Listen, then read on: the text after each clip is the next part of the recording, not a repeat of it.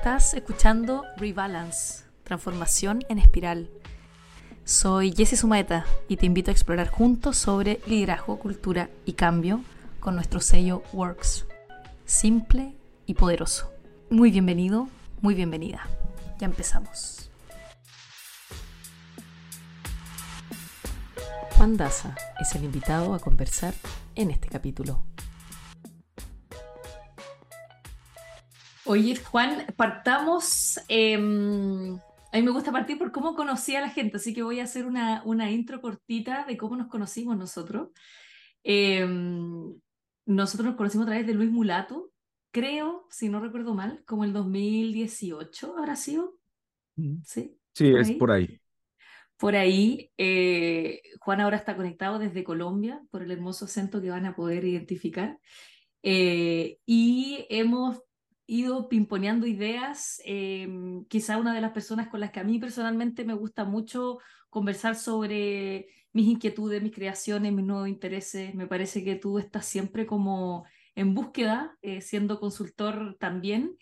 Y creo, y de eso se va a tratar este capítulo, em, que compartimos también una visión de la agilidad, de cómo entendemos cada uno la agilidad y cómo creemos que se puede seguir complementando y profundizando. Y de eso me encantaría hablar contigo. Así que eso diría yo y te paso la palabra para lo que quieras comentar.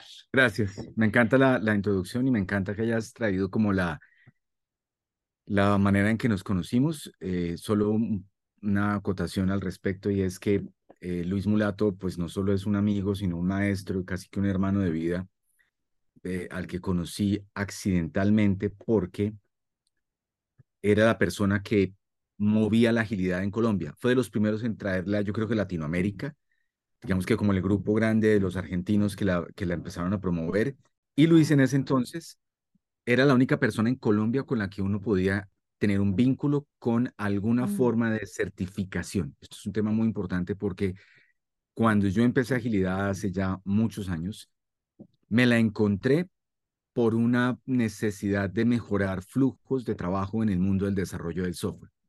Yo en ese entonces tenía una agencia de desarrollo y hacía proyectos web, proyectos interactivos. Yo estudié música, estudié comunicaciones, nada que ver con software. Entonces mi entrada al software fue muy lenta porque fue empírica y fue como un aprendizaje personal. Entonces me volví programador porque me gustaba por un lado y tenía siempre como una cercanía especial con los computadores y cuando llegué a hacer software, tuve, Jess, una crisis muy fuerte porque había una brecha muy grande entre lo que yo entendía y lo que me pedían. A mí me mm. pedían una solución y probablemente por mi sesgo o mi deseo de exploración, creatividad o lo que fuera, entregaba lo que yo había interpretado. Mm. Y nos quedábamos en un proceso que se había contratado para un tiempo y se extendía mucho más y a mí me costaba un dinero altísimo, eh, contratos, una cantidad de cosas frustrantes. Mm. Y ahí fue donde dije, no, esto no puede ser, o sea, no, pues no puede ser que... Hay algo mal aquí. Hay algo mal, o sea, esto no, puede ser que perdamos tiempo y plata todos de esta manera tan miserable.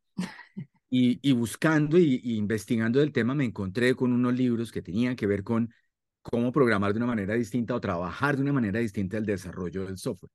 Mm. Y ahí conocí o empecé a investigar cursos Colombia, tal, y fui de las primeras, digamos, como primeros semilleros, camadas pequeñas de los que habíamos empezado a hacer cosas con Scrum, precisamente con Luis Mulato. Acotando un poco tu, tu amable y generosa presentación, sí hay unos intereses, pero yo llegué a esto porque ya no podía más en cuanto a la gestión de proyectos y la manera en la que trabajaba. O sea, estaba en, un, en mm. una crisis existencial de voy a mandar esto al infierno. No quiero saber nada más de software, quiero saber nada más de un cliente. Y ahí digamos que es como un punto de partida o quiebre porque digo, esto se puede hacer distinto. Y mm. siento que entendí una parte de la agilidad que años después la he madurado o la he pasado por mi cuerpo, mi cabeza, por otros lugares de una mm. manera distinta. Sí, está buenísimo. Interesante eso que decís tú de cómo esta crisis, esta sensación de que algo no anda bien, te abre todo este camino. Y a propósito de eso, y te quería preguntar el, el hoy, em, ¿qué crisis reciente, no sé si estás viviendo hoy día una crisis respecto de, de, tu pensamiento, tus conocimientos, o quizás ya la pasaste, ahí, me contarás tú, ¿qué crisis sientes eh, más recientemente que has vivido a propósito de tu camino profesional y personal en torno a esto de, de la agilidad? Ah, qué, qué bien, gracias. Porque pues sí, es, es una, digamos que la, el, el, concepto de crisis para mí es una oportunidad de cambio, más que un drama. Uh -huh. Claro, yo, yo lo puedo hacer un drama y, y respeto si la lectura es el drama, pero he podido sobre valorarlo mejor y decir, ok, yo soy una víctima o soy un protagonista de esta crisis. Pues yo soy, si yo soy el protagonista de la crisis, me hago cargo de mi pedazo. ¿Cuál es mi pedazo? Pues tomar una decisión. Sigo haciendo, hago distinto, cambio algo.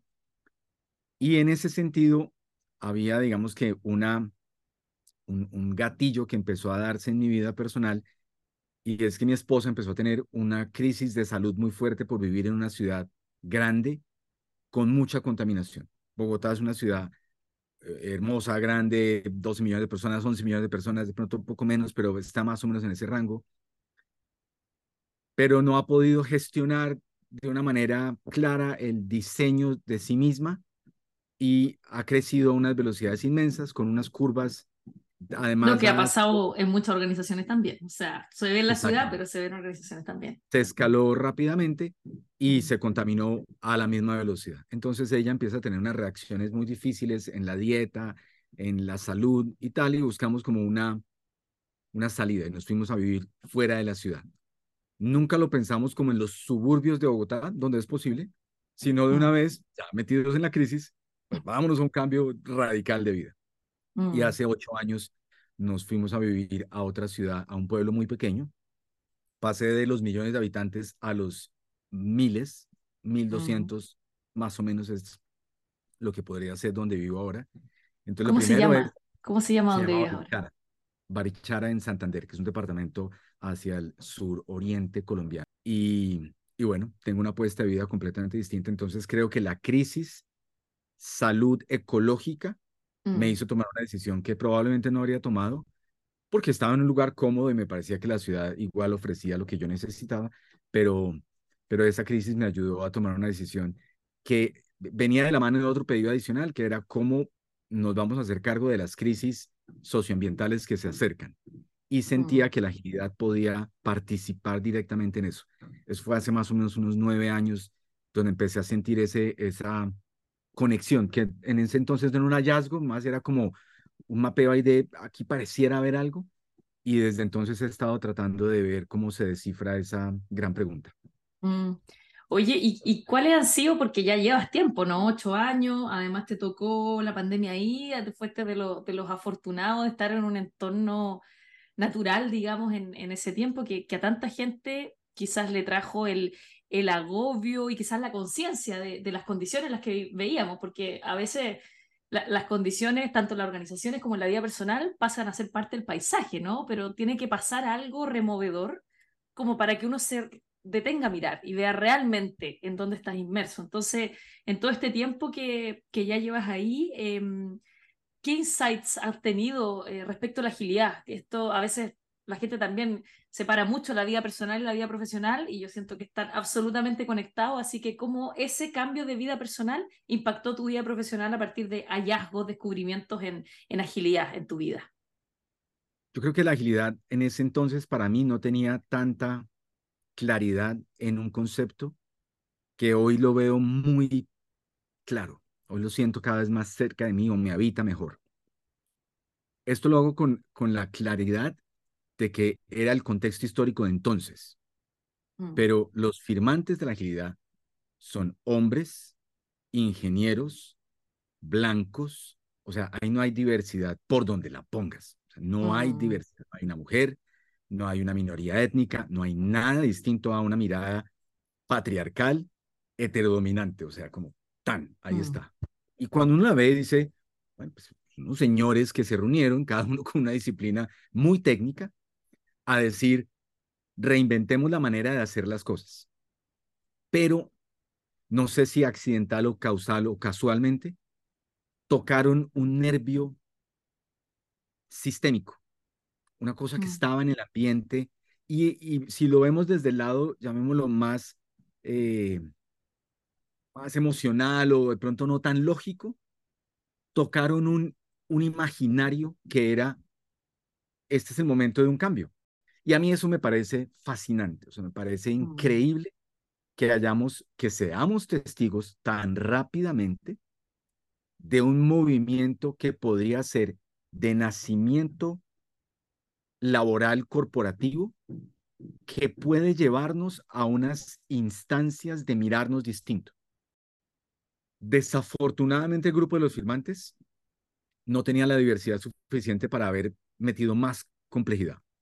En ese sentido, es un problema histórico, no sé si fue una decisión, no tengo ni idea, hasta ya no me llega la, el, la historia pues de, del nacimiento de ese manifiesto. Es, es un primer elemento. Ahí hay algo muy interesante. Estos personajes logran tocar un nervio que podría ser consciente o inconsciente de algo que estaba empezando a pedir un cambio muy fuerte. Ese primer hallazgo a mí me hace parte, siempre lo digo con mucha humildad. La primera vez que vi el manifiesto, lo firmé, yes. O sea, dije, porque hay una parte en la página web donde uno puede firmar. Y yo, sí, yo creo en esto profundamente. Y fui allá, pues, como, como muy emocionado, como, oh, esto es increíble, esto es el corpus de conocimiento en marcha y tal. Sí, oye, hoy... ahí te, te, te, iba a decir, sí. perdona que te, que te, interrumpa y ahí me, me sigues contando, pero yo cuando conocí el manifiesto, que fue de lo primerísimo que conocí de agilidad, afortunadamente, porque cuando uno llega desde el método sin el manifiesto, creo que pueden haber más, más confusiones.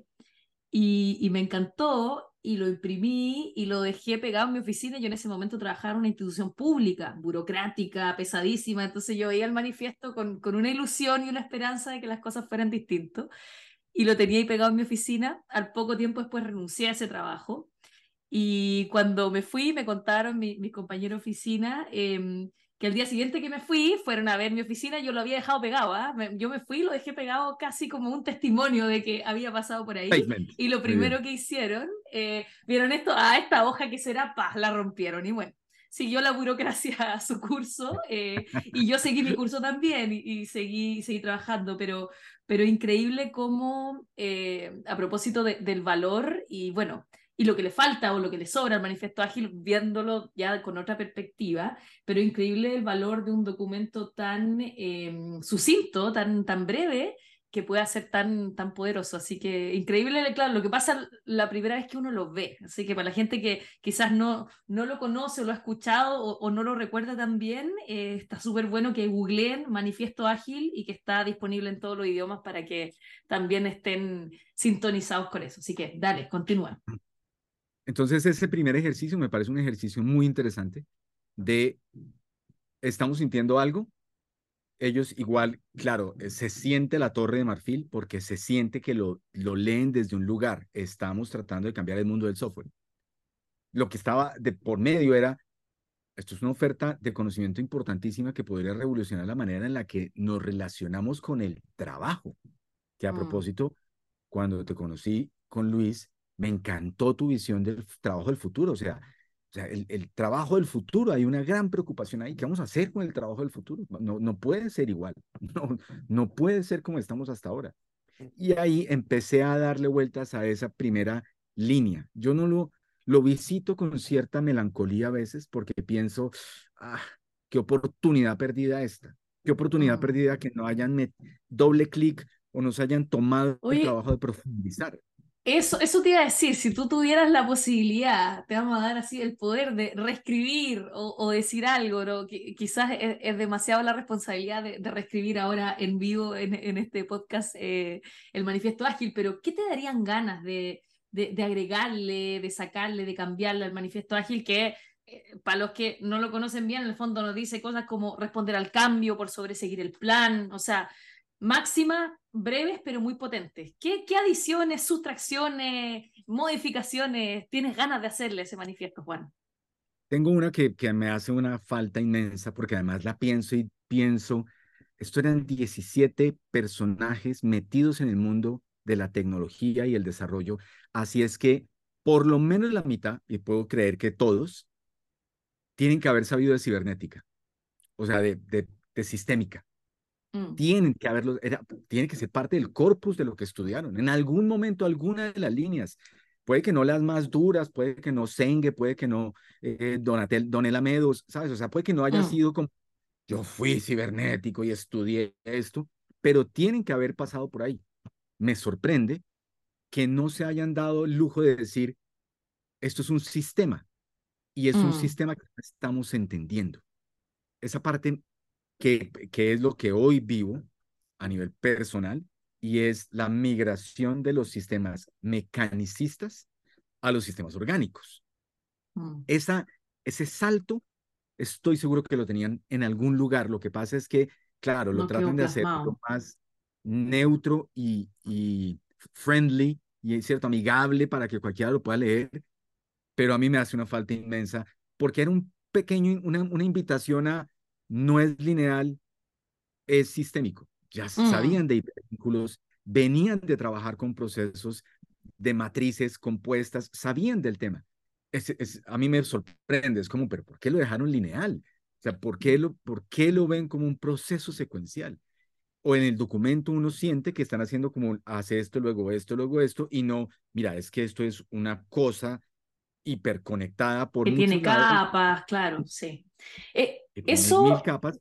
Mm, eso es bien interesante porque a propósito de la proliferación de, de, certificaciones, de los métodos, que hay, bueno, hay, hay algunas discusiones media bizantinas alrededor de esto, eh, o agilidad con minúscula, con mayúscula. Bueno, yo no me voy a meter en eso porque a mí lo que me gusta es irnos al fondo. Siento que a veces el lenguaje, cuando nos ponemos en, esa, en esas luchas, que son más bien luchas de poder de quién sabe más y no realmente de cómo ponemos mm. este conocimiento al servicio del desarrollo de, personas y organizaciones, em, me pasa que a veces son puntos muertos. Entonces, no me voy a ir a ese tipo de discusiones, pero sí recojo de lo que tú dices algo que a mí personalmente me, me ha hecho ruido respecto de, de, cómo yo he venido trabajando todos estos últimos años en el acompañamiento de transformaciones aplicando agilidad.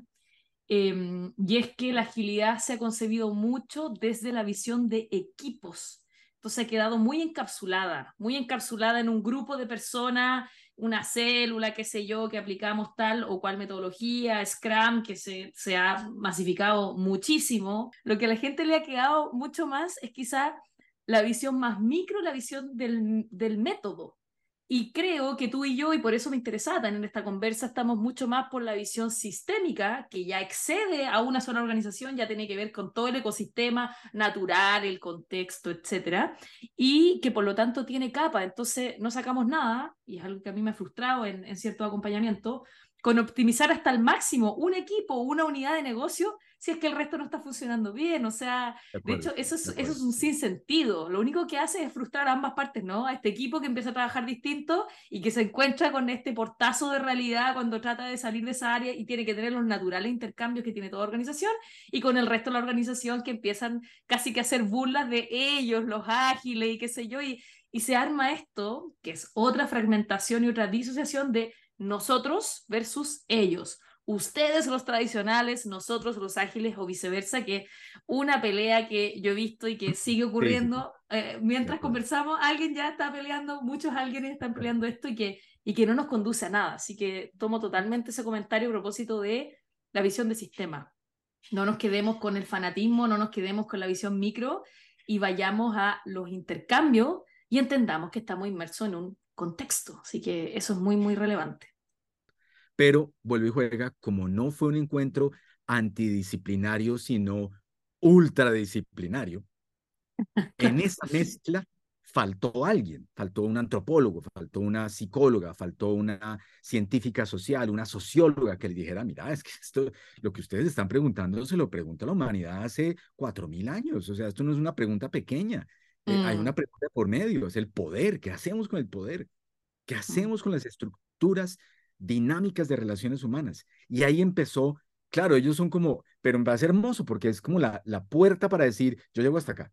Es bien interesante esto de cómo desde la tecnología nos habilita un discurso humano, como tú decías, desde las emociones, desde el poder, eh, cómo llegamos a temas eh, que se han llamado, esta es una palabra que a mí no me gusta mucho, pero se entiende que es como los conceptos blandos, aquellas cosas más intangibles que, que no podemos cuantificar.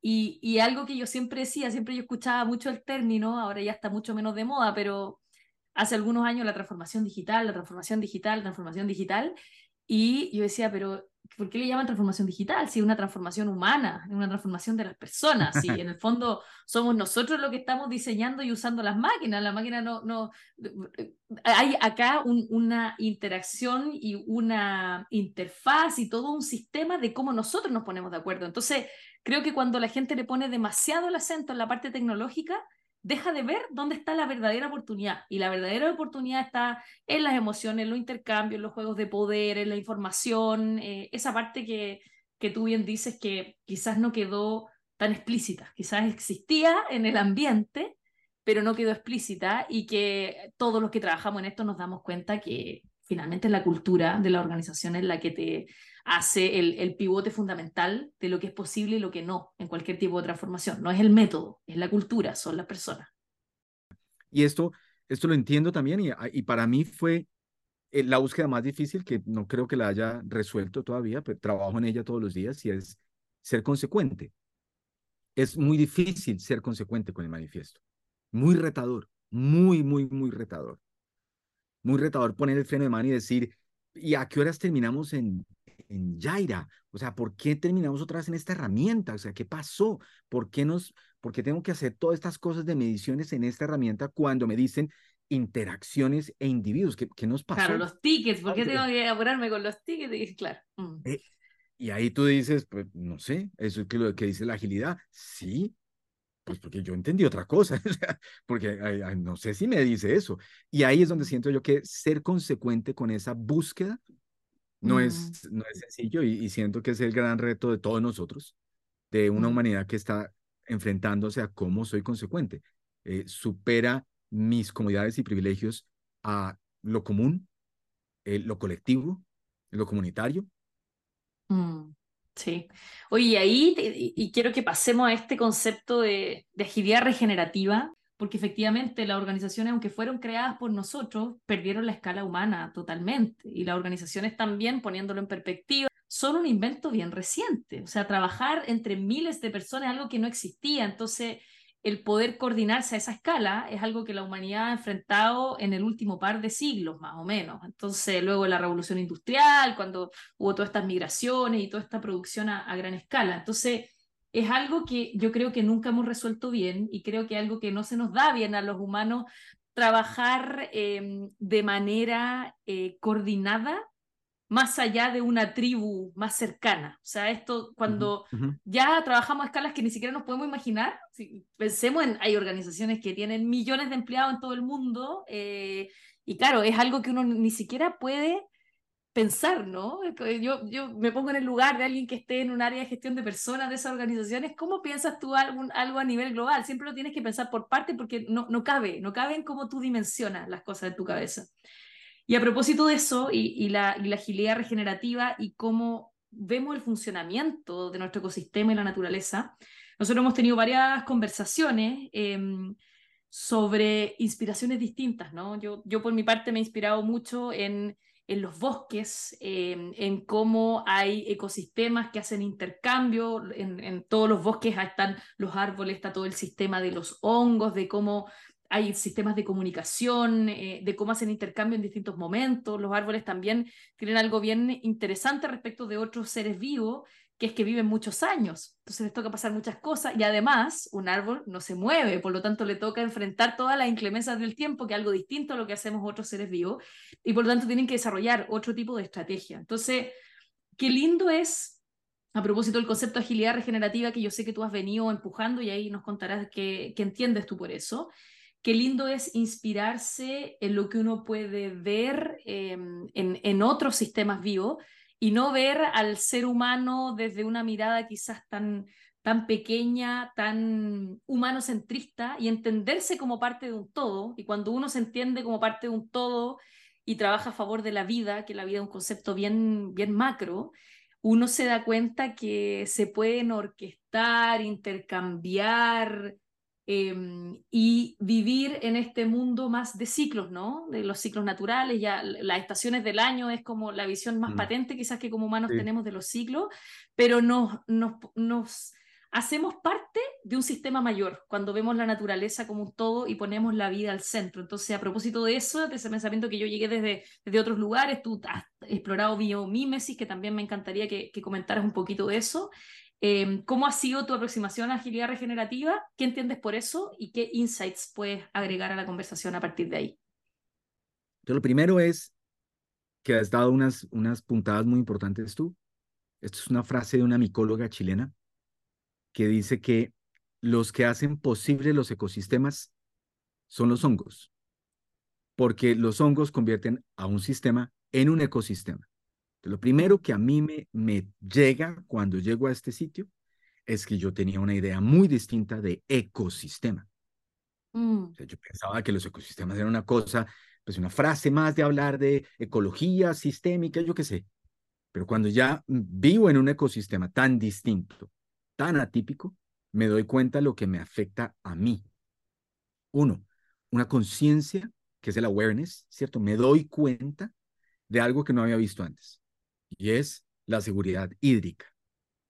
Y, y ese pequeño choque que me causa una, una gran recableada, me hace mirarme de una manera crítica, ¿cierto? 20 minutos bajo una ducha antes, eh, la conciencia de abrir un grifo y siempre tener agua potable, unos privilegios bastante miopes, que cuando llego y veo que vivo en un sistema que puede tener cero agua durante tres o cuatro meses en lluvia, o sea, no hay recarga hídrica en cuatro meses, uno dice, wow, esto mm. puede ser, ¿cierto? Esto puede ser difícil para esta región.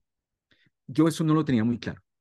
Entonces, mi primera mi primera aproximación o mi primera invitación es regálese un paseo a un desierto, pero quédese un par de noches y deje que su cuerpo se choque con un ecosistema distinto al suyo, porque donde vivimos, la mayor cantidad de personas en la mayor cantidad de centros urbanos son ecosistemas estables para el privilegio humano. Agua, luz, alimento, mercados, ¿sabes? O sea, son las ciudades. Los que no vivimos en ciudades grandes tenemos una presión sistémica distinta. lo primero que me pasó por la cabeza fue, mm, esto está muy raro, o sea, esto nunca había vivido, y, y lo digo con, no con, con sorpresa, lo digo con frustración, como increíble que nunca hubiera tenido la conciencia de tener en cuenta estos límites de vida que nos rodean constantemente. Y eso es un problema urbano. Yo mismo tengo una, una dificultad alrededor de mi relación con el sistema, entonces debo cuidar mi sistema de una manera distinta. Y esto no es porque se hubiera asomado, porque es muy probable que tuviera esta idea desde antes, porque tuve la, la privilegio, la bendición de crecer en una familia cuidadora, una mamá profundamente cuidadora, ¿cierto? O sea, dejó su trabajo, se dedica al hogar, siempre había calor, siempre había alimento, siempre había eh, acogida. Y pues uno cuando no lo tiene se da cuenta de lo que significa eso, ¿cierto? O sea, las mm. dificultades, el costo económico y social que significa tener a un cuidador. Es muy alto, muy, muy, muy alto. Y ahí me doy cuenta que, que hay una invitación sistémica de este ecosistema a decirme, sea cuidador de este espacio. ¿Por qué? Porque yo puedo decir, tú y yo tenemos un conflicto, no estamos de acuerdo con algo. Y digo, mejor no le digo a Jess porque quiero evitar problemas. Ahí no estás cuidando, ahí lo que estás haciendo es evadiendo. Mm. Cuidando es, Jess, desde mi lugar donde estoy, estoy sintiendo esto.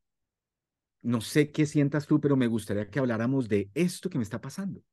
Eso mm. es cuidar. Cuidar no es quedarme en silencio y decir, yo cuido nuestra amistad, entonces no te digo las cosas que me molestan. Y mm. ahí me doy cuenta de una, de, ahí sí, toda la formación que tenía, todas las cosas que traía fueron como, ah, mira que sí puede haber algo. Pero cuando me encuentro con el concepto de cuidador, se me abre la cabeza completamente, porque digo, ah, de pronto la agilidad es un marco de pensamiento para el cuidado. ¡Uy, qué lindo eso! Eso, un marco de pensamiento para el cuidado. Ya, ahí, ahí voy a empezar a enumerar las personas, Cuéntame, porque lo del cuidado me, me, llama mucho como... como, la escasez. ¿Tú cómo mm. cuidas la escasez? Porque la mm. escasez hay que cuidarla, porque si dejas que invada el sistema, pues te quedas sin sistema. Y, la, y no puedes tampoco no tenerla, porque es una fuerza, es una fuerza del mismo nivel de la entropía. Y es llegar a un momento en que se va, ¿cierto? Es, es el cierre, es el duelo, el luto. No hay algo, no hay, deja de haber algo. ¿Cómo lo cuido? Siempre quiero que haya algo o le dejo al sistema que no haya. ¿Qué hago cuando mm. no hay? Otra cosa que me pasa con el cuidado en las, cuando hago el, el relacionamiento con la agilidad. A ti te dicen cuida el tiempo, pero en realidad tú estás cuidando otra cosa más grande y es tiempo-espacio y es cuidar el lugar, espacio-tiempo. ¿Qué haces tú en un daily? Estás cuidando durante 15 minutos un tiempo precioso para que emerja el conflicto, mm. para que asome el conflicto. Esa es la, esa es la verdadera función de un Scrum Master haciendo un daily es, tengo que crear las condiciones para que Jess sienta la seguridad de poder decir, no entiendo. Mm. No, no, no, no estoy entendiendo qué, qué quieren. Claro, o necesito ayuda, eh, sí, exacto. Mm. ¿Sabes? O sea, que emerja, la emergencia es un concepto súper, súper cuidadoso de lo sistémico. Para que emerja algo, tú tienes que cuidar las condiciones para que eso pase. Y no siempre seas así porque pienso en, tengo 15 minutos, ¿qué tienes para decir? ¿Todo en orden? ¿Cuántos puntos? ¿Estás bien? Perfecto, no hay hipótesis, no hay nada raro, no hay impedimentos. Nos fuimos a trabajar todos porque la agilidad es lo máximo. Y no creaste las condiciones para suéltate, suéltate, confía en mí, lánzate, bótate, porque aquí estamos para hacerte contención. 15 minutos, muy poco tiempo, pero pues de 8 horas es lo que, no sé, lógicamente nos dice el sistema, pues les doy 15 minutos para que se cuiden. Ah, fíjate que ahí empecé a hacer unos clics que no había hecho antes. Mm. Oye, y está buenísimo el ejemplo que tú das porque a propósito de, la visión más mecanicista es como el checklist. ¿Hicimos la daily? Sí. ¿Y la hicimos en menos de 15 minutos? Sí, todos felices. Y en realidad no, pues, o sea, eh, me, me encanta cómo lo pones porque el cuidado es, como una palabra que a mí me ha llamado mucho desde que fui mamá, como que lo, lo empecé a valorar así increíblemente. Creo que es algo que se ha dejado muy de lado, incluso se habla poco del cuidado en general en, el ámbito organizacional. Me encanta que, que, lo defina desde, desde, el rol de la agilidad, de una agilidad auténtica, el, el poder cuidar de, del espacio-tiempo, el poder cuidar de otros como, como lo defines. Y pensaba a propósito de lo que comentabas de, la escasez, que a veces usando la agilidad, y cuando digo usando, quiero decir incluso como manipulando la agilidad eh, para los fines de crecimiento, de, esta cosa eh, superlativa de ser las mega organizaciones, que es como el pensamiento lineal, ¿no? De crezcamos hasta el infinito, se usa la agilidad como para decir, hagamos más en menos tiempo y hagamos más, más rápido, que, tú y yo coincidimos perfectamente que la agilidad no tiene nada que ver con rapidez, sino que, que tiene que ver con el valor temprano y esa es otra concepción. Eh, y se usa la agilidad como en nombre del mismo paradigma, ¿no? De, un mismo paradigma que agota, que presiona. Eh, yo he escuchado incluso gerentes decir, no, que no, sí, implementemos agilidad y están todos a favor de la agilidad porque piensan hacer más con menos. Y me encantó cómo pusiste esto de cuidar la escasez, ¿no? De, de, de quizás em, cubrir em, aquello delicado, eh, cuidar aquello que se extingue también. Yo, usando la metáfora de las estaciones del año, también pienso que tenemos que dejar de hacer y, y, hay ciertos proyectos que a lo mejor hasta ciertos momentos llegan hasta ahí y quizás cuidar esos cierres a veces somos demasiado buenos, nos presionamos mucho para abrir nuevas cosas y hagamos más y hagamos el kickoff y qué sé yo. Y a veces hay que cuidar un buen cierre para que el equipo pueda hacer emerger aquello que quiere emerger. Entonces, eh, quería que me comentara un poquito más de este, del rol del cuidado y el cuidado de la escasez, de lo que no queremos multiplicar hasta el infinito, sino quizás cuidar estos ciclos que van ocurriendo para las personas y las organizaciones. Y hay una, cuando a mí me mm, eh, sé que la agilidad ahora, o por lo menos Scrum, en la más reciente modificación de la guía, están tratando de minimizar el poder de los roles, tratar de, difundir, de, diluirlos un poco. Y por ejemplo, un rol como el Product Owner que es un rol muy poderoso, yo lo percibo de una manera distinta. Esto es con mi sesgo de lo que he vivido en este tiempo, así es que por favor no lo tomen como, como, como un hecho, sino que algo que a mí me hace sentido. Y es, el producto owner en realidad es el cuidador del usuario, pero no lo hace, no cuida al usuario, cuida los procesos técnicos de poder del producto en su organización. Para que esta funcionalidad me la acepte la Junta, que esta funcionalidad cumpla las metas, que esto que queremos hacer como desarrollo logre esto técnicamente, porque no puedo hacerlo distinto en este momento porque cualquier cosa, porque la arquitectura, por cualquier cosa. Pero no que supuestamente esto es un tema alrededor de centrado en el usuario. ¿Quién lo cuida? ¿Quién cuida al usuario? El product owner. Fíjate que cuando le pasas la, la, la óptica del cuidado, percibes una realidad distinta, porque entonces tu actitud cambia y ya no es yo necesito más rapidez, sino cada cuánto oigo al usuario. ¿Cómo lo oigo? ¿Tengo que un, un verdadero eh, sistema de escucha o lo estoy haciendo solo cuando hay una queja? O sea, le, le pongo cuidado a las, a las quejas y a partir de eso hago un voice off y hago algo ¿O, será que solo el flujo? ¿O dónde lo oigo? O sea, o me hago yo usuario, me doy cuenta ya es que emerge esta idea de cuidado y empieza a darme unas pistas. Y me encuentro con Leonardo Boff, que es para mí como el maestro del cuidado, un jesuita, un hombre brasilero, un autor increíble que trabaja el tema de cuidado hace muchos años. Me devoro sus textos y pienso, claro, aquí hay algo que yo no había visto y es el acto creativo de resolver un problema es en realidad un acto de cuidado, no un acto de, funcionalidad, de operación, de innovación, de creatividad. Es yo cuido para crear. Si yo no cuido, estoy creando otra cosa.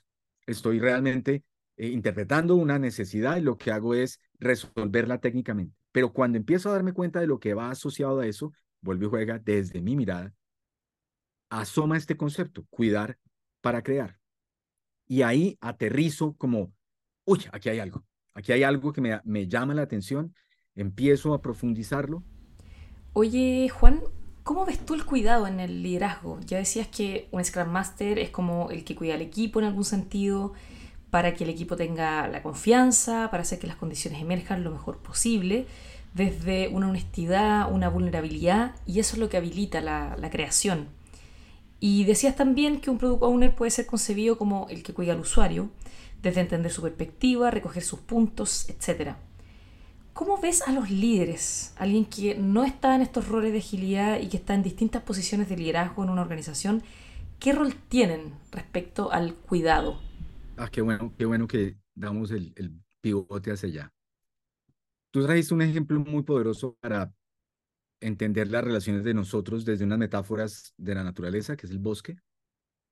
Eh, la biomímesis podría ser una forma de cómo utilizo la naturaleza para hacer yo una comprensión de mi existencia y, cómo puedo participar desde mi lectura antropocéntrica, ¿cierto? Entonces, tomemos el ejemplo del bosque. Entonces, Management 3.0 dice, el líder es un jardinero, jardinero del sistema. Y trae como esta metáfora, un poco como ayudándole a Ah, ok, es alguien que poda, corta, limpia, riega, pero no tengo que decir qué hacer, estoy, estoy cuidando el sistema. O sea, mi trabajo es cuidar el sistema. Me parece maravilloso, me parece un lindo regalo que, nos, que le dio al mundo corporativo M30 en esa medida de, mira lo que te, te traigo esta imagen para que no lo veas como el jinete, para que no lo veas como el conductor de orquesta, que esa es otra, pues mira, atroz, pues porque además no comprenden qué hace un conductor de orquesta, porque un conductor de orquesta es un señor al que le obedecen los músicos, para nada. Pero bueno, entonces, como pasamos de esta lógica de, de esto a más soy un jardinero, un cuidador del sistema, ahí hay una primera pista. Lo que significa eso es algo muy interesante. Yo no lo sabía hasta que empecé a meter en el mundo de la regeneración. Los sistemas vivos tienen una mirada humana basada en la moral. Entonces, Disney antropomi convierte en, en, humanos a los animales, ¿cierto? Entonces, Pumba ya tiene nombre, ya, ya, ya no es un animal, sino es un, un animal que habla, pues además cuerpo recto, ¿cierto? Y tiene relaciones humanas. ¿Cómo lo vamos a matar? O sea, ¿no? ¿Cierto? Entonces el drama que metemos nosotros es que dejamos de ver los sistemas donde vida y muerte son necesarios en el ciclo, donde crecer y decrecer es necesario en el ciclo. Y solo queremos mm. crecer, solo queremos arriba, solo queremos rápido, no queremos entender que si le apostamos a la metáfora del bosque, el bosque, alguien, alguien, esta es la mirada indigenista de los pueblos originarios, que dicen, somos nosotros que tenemos que talar el árbol. ¿Por qué? Porque el árbol no se va a caer y ya está muerto. Y si no se cae, no, el, la madera no genera nueva vida. Entonces tengo que talarlo. Mm. Pero desde nuestra mirada, eh, digamos como extremista de lo ecológico puro, es no, no, no, no toques el árbol. Mm, el árbol ya dio lo que tenía que dar. Tiene que abrir luz, mm. tiene que, tenemos que liberar luz para que haya más vida. Eso, eso te iba a decir, porque está, a propósito del ciclo, hay, hay, un libro muy bonito de Peter Wahlberg que se llama La vida secreta de los árboles, que, que justamente cuenta estas cosas como esa.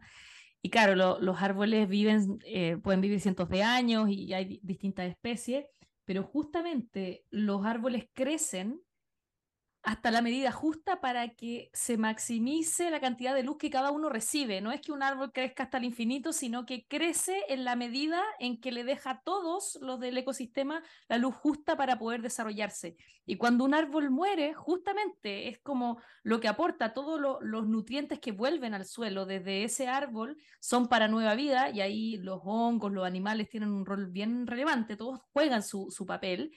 Em, y justamente ese espacio que deja disponible hace que otros árboles que hasta ese momento estaban, digámosle, en su infancia, en su adolescencia, emerjan y puedan ocupar ese espacio. Entonces es, una, un, es un ciclo continuo que, que me gusta mucho, como lo dices, donde la vida y la muerte tienen un sentido y no son incluso cosas separadas. Yo creo que esta cosa de, ya, incluso las categorías que tenemos son súper fragmentadas. En Occidente usamos mucho categoría de esto es una cosa y este es el opuesto y esta es otra cosa totalmente diferente, cuando en realidad la vida en su conjunto tiene como parte necesaria esta, parte de, de, la muerte, lo que entendemos por muerte, y, y, eso se traduce en nueva vida. Entonces, a veces es bien difícil incluso separarlo y decir que es vida, que es muerte, porque como aporta nuevamente al bosque, si tu unidad de análisis del bosque completo está como es constante vida si tú lo individualizas, como dices tú, que es algo que hacemos mucho en Occidente, individualizar y qué sé yo, ahí tú le pones esto, esto es vida, esto es muerte, porque lo empiezas a ver en lo micro.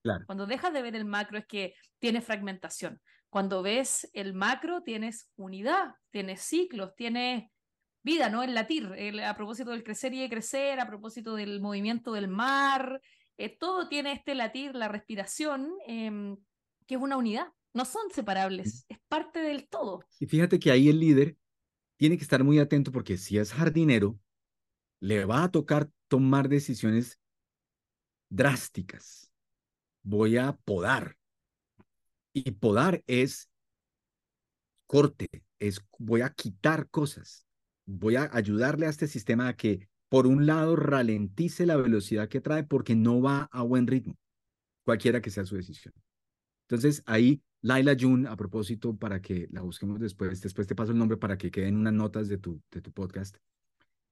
Tiene una, una mirada hermosísima porque dice, los pueblos originarios tenían ese papel. Porque el pulgar principal, ¿para qué se hizo? Para arrancar, quitar y ayudarle al sistema a que genere vida de una manera distinta, de una manera intervenida, donde yo puedo hacer parte del sistema, donde yo puedo ayudarle al sistema. Entonces, si quisiéramos poner este concepto de regeneración, y la regeneración lo que hace es, yo me tengo que hacer cargo de mi rol de cuidador de un sistema con una premisa. La vida está en el centro de todas las cosas. Eso es lo más importante. Lo más importante es que prevalezca la vida. Si ese es mi rol, ¿cómo cuido esos sistemas? Tengo que tomar decisiones. Y son decisiones que no, no van a ser cómodas para mí, me van a producir profunda incomodidad. ¿Qué debe hacer un líder? Cuide el flujo de la información. Cuando yo cuido el flujo de la información, puedo tener varias cosas. Puedo mirar lo maquiavélico. Esta información me conviene y yo la manipulo. O sea, metí un eje de poder. Voy a, a ejercer poder sobre la información. Primera pista, hoy esa información se le va a escapar. Siempre se le va a escapar. Por algún lado. Un correo, una hackeada. Algo hace que esa información se escape y cuando esa información se escape, téngase, porque esa información ya viene con toda, además, la, la carga histórica, la deuda emocional de no haberla soltado cuando era. Lo primero es cómo gestiono, cuido y libero o muevo la información. Eso es algo nada fácil, porque además venimos con modelos profundamente eh, cínicos, ¿no? Para que yo obtenga mm. esto, este dato y esto, como, como un ajedrez, ¿cierto? Como si eso fuera el... claro, la política de la organización es como que... Si eso fuera como lo, lo logré, logré, yo sé jugar el juego del mm. poder. Eso, es tristísimo, pues porque lo que está haciendo es mantener a un sistemita atrapado pequeñito, que no le está dejando que o mm. crezca o, o, decrezca como debería. Entonces, lo primero es la información para el líder es lo más importante. Entonces, ahí nos hacemos grandes preguntas. ¿Cómo gestiona su información? ¿Cuándo la gestiona? ¿Qué es un plan ético sino una información ficticia?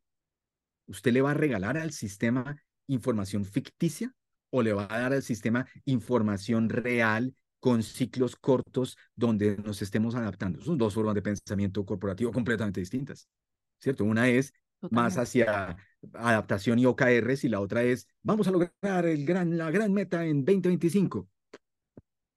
Mm. ¿Cierto? O sea, esa es... Y y de hecho, pensaba ahí eh, a propósito del, del, rol del líder y el, y el cuidado y esta metáfora de, de que en un ecosistema eh, a veces también toca podar si uno cuida bien, eh, talar y qué sé yo. Em, pensaba la noción de límites, porque la noción de límite que se usa mucho en, en, las organizaciones a propósito de, de, crecimiento em, acelerado, lineal y qué sé yo, y siempre se ha visto el límite como algo malo, como, como no, no nos limitemos o, o, o podemos como incluso la cosa heroica, ¿no? De sobrepasar el límite y logramos y esta meta y la cumplimos y el próximo año otra meta, otra meta, otra meta, y esto, esto de, de crecer hasta, hasta el infinito y me gusta mucho la noción eh, del límite como algo que cuida, no que cuarta. El límite es algo que te cuida porque efectivamente no, nuestra, nuestra capacidad personal, nuestra capacidad en los equipos, nuestra capacidad en las organizaciones no es infinita. Y los equipos también tienen ciertas estacionalidades. Me ha tocado coachar a varios líderes em, que, que trabajan con equipos ágiles y que siempre están en esto con los OKR y distintas cosas de más, más y más yo le digo, deja espacio para la pausa, deja espacio para la celebración, eh, deja espacio para que haya aire, ¿no? Como que en esta cosa lineal em, y voraz, yo creo que hay harto de voracidad en las organizaciones, eh, no se deja espacio para el necesario momento de, de tomemos, eh, respiremos, tomemos la pausa, veamos qué tiene que qué tenemos que dejar de hacer. Entonces, concebir el límite como algo que nos cuida y ser conscientes de eso. Creo que, de hecho, cuando los equipos hablan de los límites como aquellas fronteras que nosotros mismos vamos a determinar, que dadas las capacidades de nuestro ecosistema, son los lugares hasta los cuales queremos llegar para que el colectivo eh, se cuide, creo que tiene que ser bien explícito. Mm. Y a veces los equipos se, se enfocan demasiado en qué cosas nuevas vamos a hacer, qué es lo próximo que vamos a lograr y no tanto en decir hasta dónde queremos llegar y cuándo es tiempo de parar. Y el parar tiene una función muy importante desde el cuidado, desde el descanso, pero también desde la creatividad. Para que algo nuevo emerja, ciertas cosas se tienen que extinguir. Y eso es algo que a la organización le cuesta mucho. Cuando uno hace una retrospectiva, la columna dejar de hacer es la que menos tiene cosas. Yo, yo siempre insto y invito, concentrémonos un poquito más en eso, porque ahí hay mucho mm. valor. Y en realidad cuando tengamos aire y espacio, eh, que es lo que nos va a dar el tiempo finalmente, que es la gran queja, no tenemos tiempo, no tenemos tiempo, bueno, veamos que tenemos que dejar de hacer y eso nos va a abrir posibilidades de que cosas nuevas emerjan. Y fíjate que en eso que, que, traes tú, que es como una, luz muy poderosa, hay algo ahí es, yo tengo que ser también sensing, tengo que estar sintiendo el sistema. Y un líder tiene que tener no el poder aquí, sino en, el, en las neuronas del corazón y del estómago. Porque mm. está interpretando por ahora, está sintiendo por qué este equipo no entrega. hay un patrón, hay una, hay algo que yo puedo sentir y eso no es mm. cuántas veces mueven el mouse. Yo he visto software que mira si la persona está trabajando por el movimiento del mouse. ¿Qué me dicen, hermano? Qué brutal. O sea, en serio, esa es, esa la lógica a la que tenemos que llegar, que si no está tecleando, no mm. está trabajando. Y, y, ojo, no, no, aquí sí tomo distancia de, no juzgo, si eso es una métrica que a ese sistema le da valor, pues es un misterio que lo logren, pero sosténganla como puedan. Pero eso ahí no hay valor, o sea, no hay valor, porque no está pasando lo que realmente están atentos. Y es, ¿qué genera en eso? Pues yo puedo poner como, como Homero, un muñeco a que le pega una tecla. Exactamente. Como Homero, qué buena. qué puedo estar ahí haciendo esas cosas. Puedo poner un mouse a que se mueva random, pero fíjate que no estoy haciendo lo que tengo que hacer y es cómo se mueve la información en mi equipo. Porque un equipo no mm. entregue es que no usa la información para la generación de valor. La usa para otra cosa. No sé para qué, pero la usa para otra cosa. ¿Qué cosa? ¿En qué momento está? Porque si es sucesional, o sea, si voy como en el bosque liberando poco a poco energía para que vaya creciendo algo, ¿qué está creciendo? ¿Qué? ¿Amistades? ¿Vínculos? ¿Camaradería? o confianza? ¿Será que sostengo eso? O, y esas no son preguntas sencillas. Por eso gana más que los demás. Para eso es un líder.